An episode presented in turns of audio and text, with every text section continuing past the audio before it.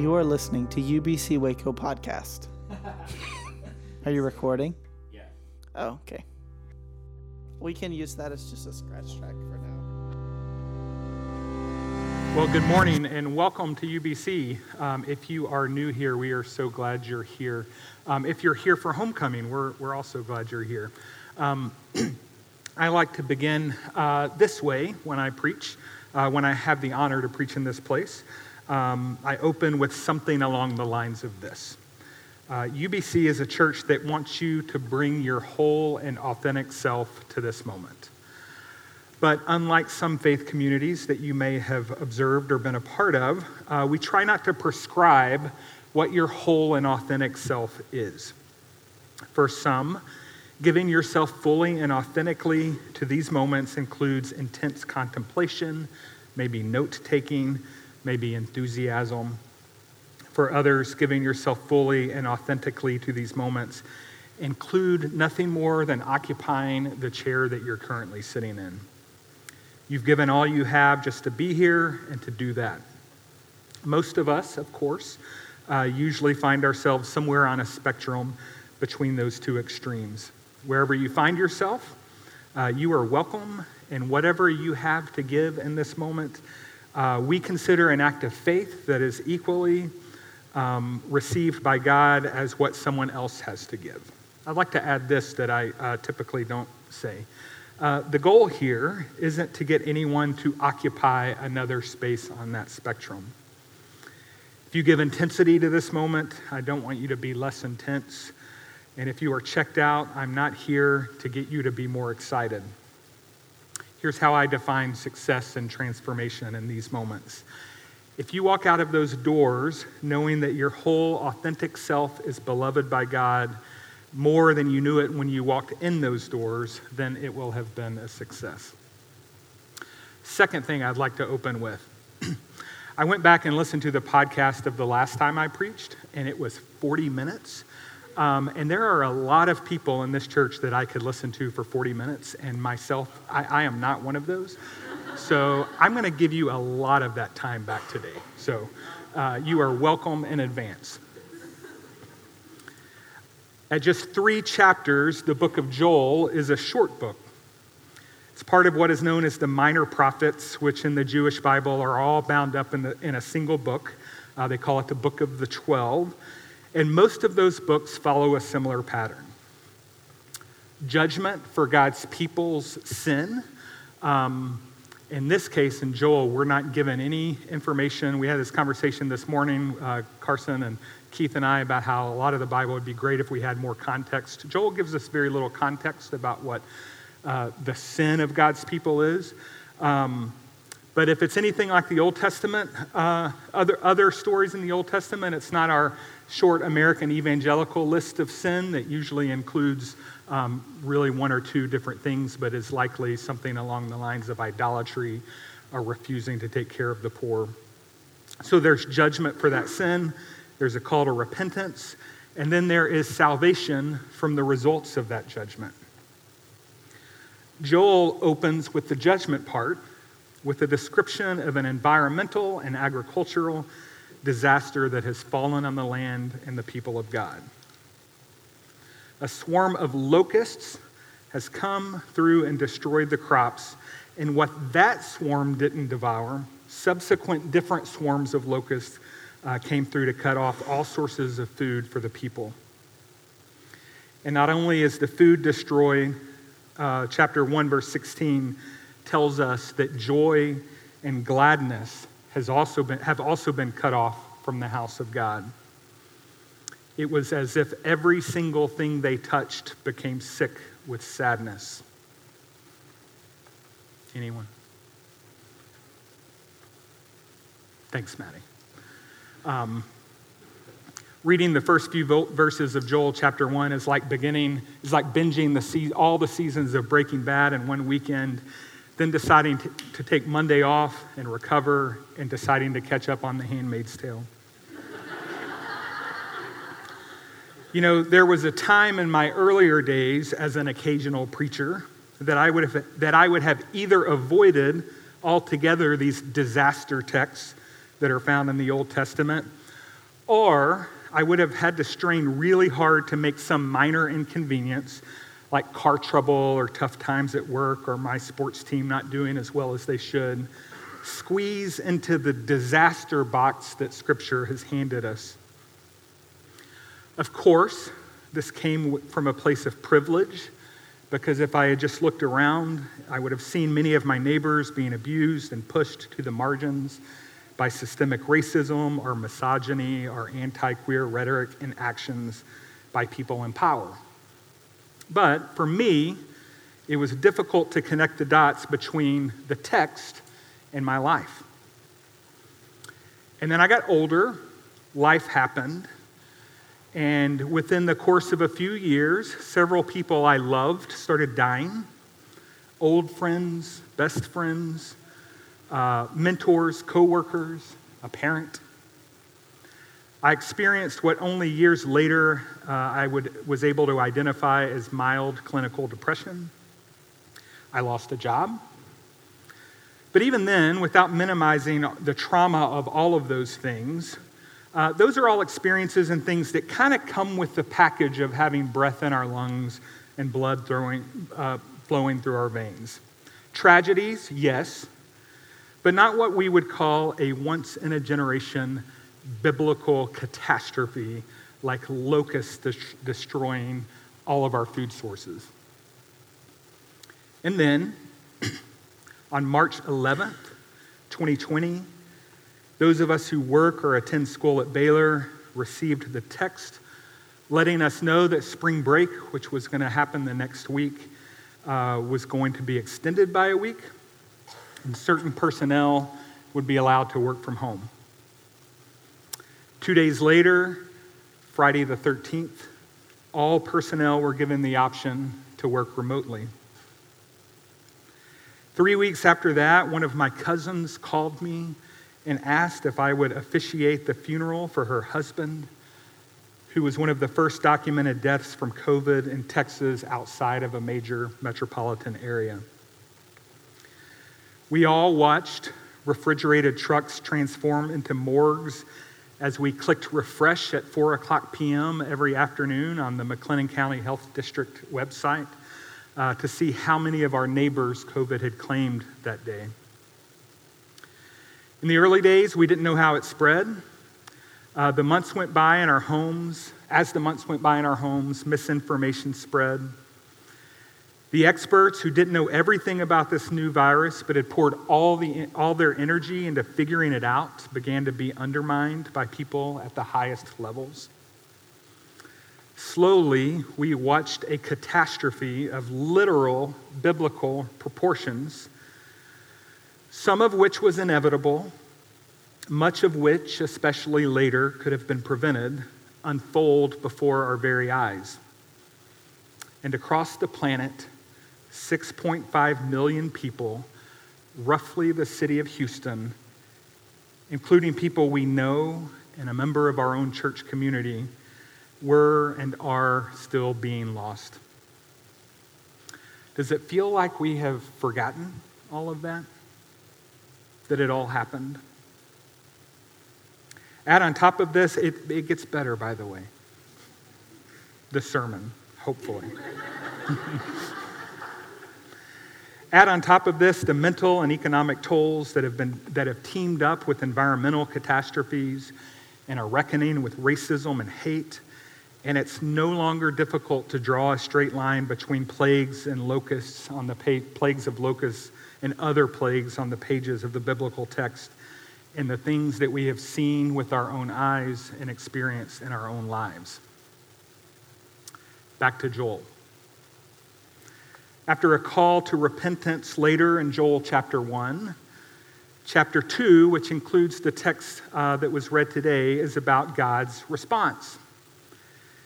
And God's response begins with the call for the children of Zion to, in the translation of Wil Gafney Sing and dance for joy and rejoice in the Holy One, your God. It's then followed by a promise that the people of God will be repaid for the years that the locusts destroyed. we are told that they shall eat in plenty and be satisfied. We are told twice within two verses that shame will never again overtake them. We've transitioned from Breaking Bad and Handmaid's Tale in the, in the text uh, to Schitt's Creek and Ted Lasso. Uh, and on top of all this joy that was given to us, we have these promises in verses uh, 2, verses 28 and 29. And then afterward, I will pour my spirit out on all flesh. Your sons and your daughters shall prophesy, your old men shall dream dreams, and your young men shall see visions. Even the male and female slaves in those days, I will pour out my spirit. If those verses sound familiar, it's because Peter borrowed them for his sermon uh, at Pentecost when the Spirit was poured out on everyone gathered in, uh, gathered in place, and everyone there were scratching their ha- uh, heads and probably at least a little be- bewildered at who God had chosen to carry God's Spirit into the world. It was weird but beautiful, like snow on a beach.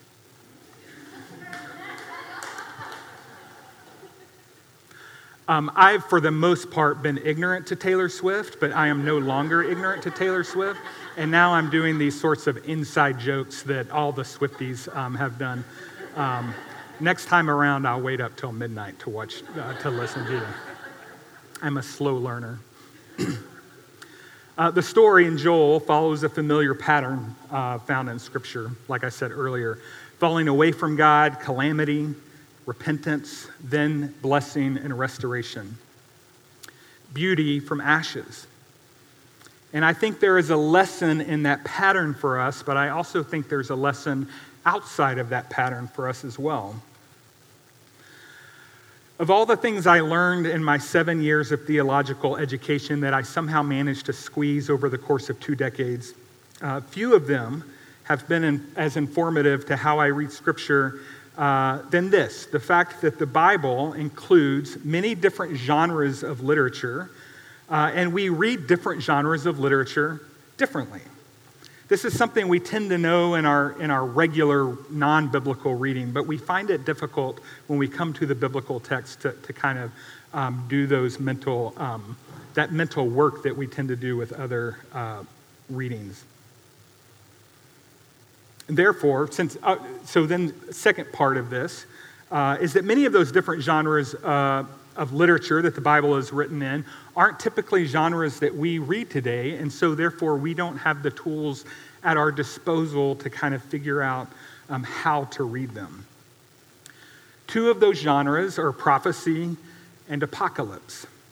And the book of Joel blends elements of both of those. It's kind of an early uh, form of a, apocalyptic literature.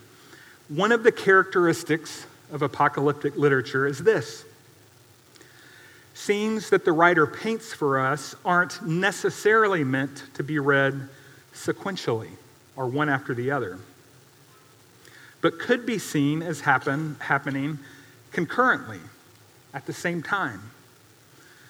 So, for example, when the writer of Revelation, probably the most familiar apocalyptic text to us, um, in much more advanced form of literature than Joel was, writes, you know, he sees these visions and then he writes, and then I saw this vision, and then I saw this vision, and then I saw this vision.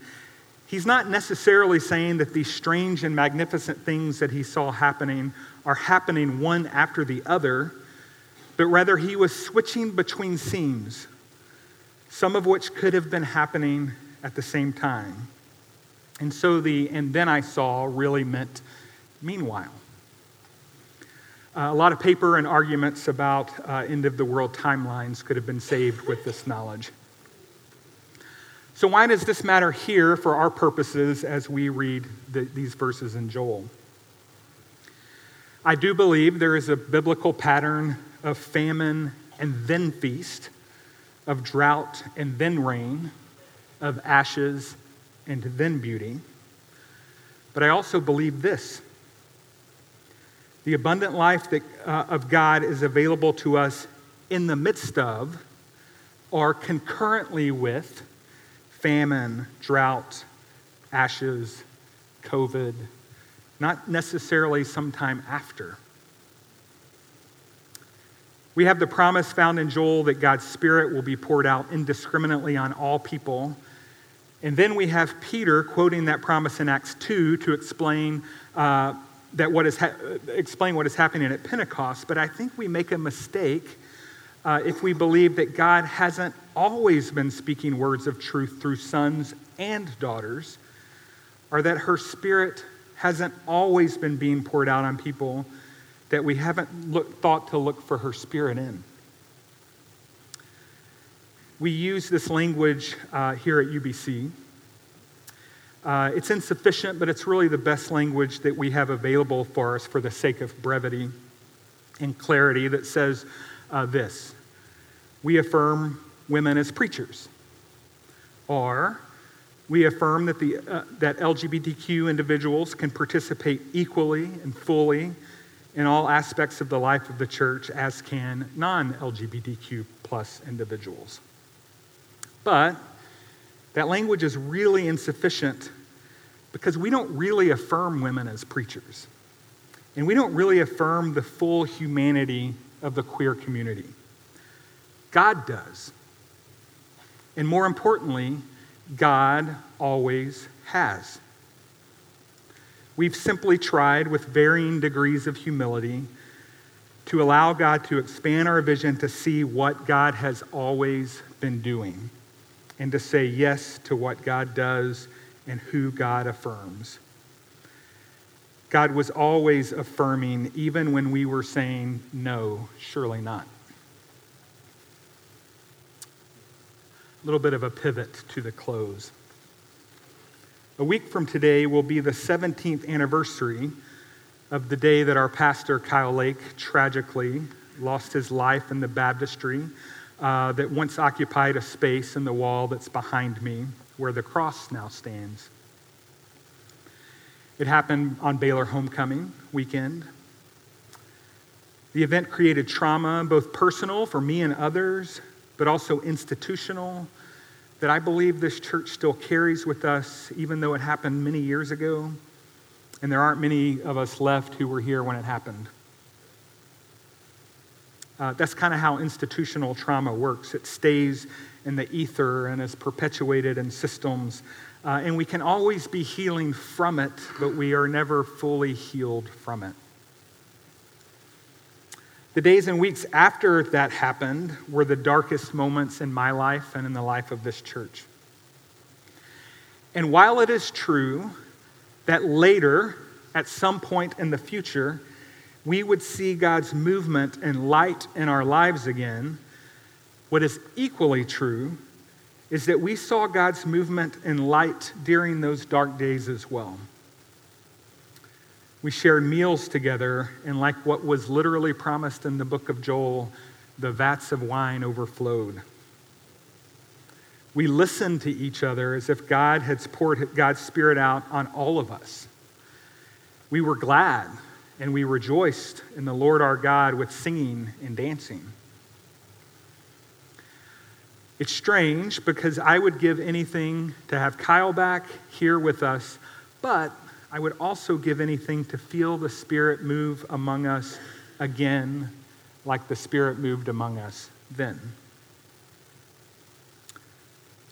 So, UBC, in the midst of this kind of, kind of post pandemic, liminal space between pastors, times when our church is financially challenged, as you heard earlier, and times when we're trying our best to love and to trust each other, I think we are ready.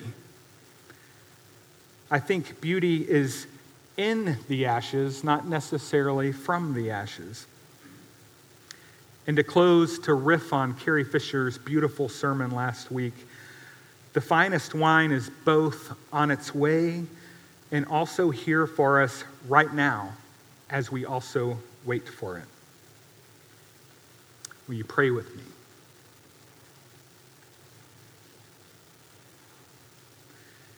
God, may we see beauty in the ashes. May we see light in the darkness. And may we know, all of us know, all of your spirit. And we pray that in the name of Jesus. Amen. At the end of the sermon time, we like to give a moment of silence for the Spirit uh, to speak something new, to maybe correct something I said incorrectly, or to do what the Spirit will do. So we will take that time now.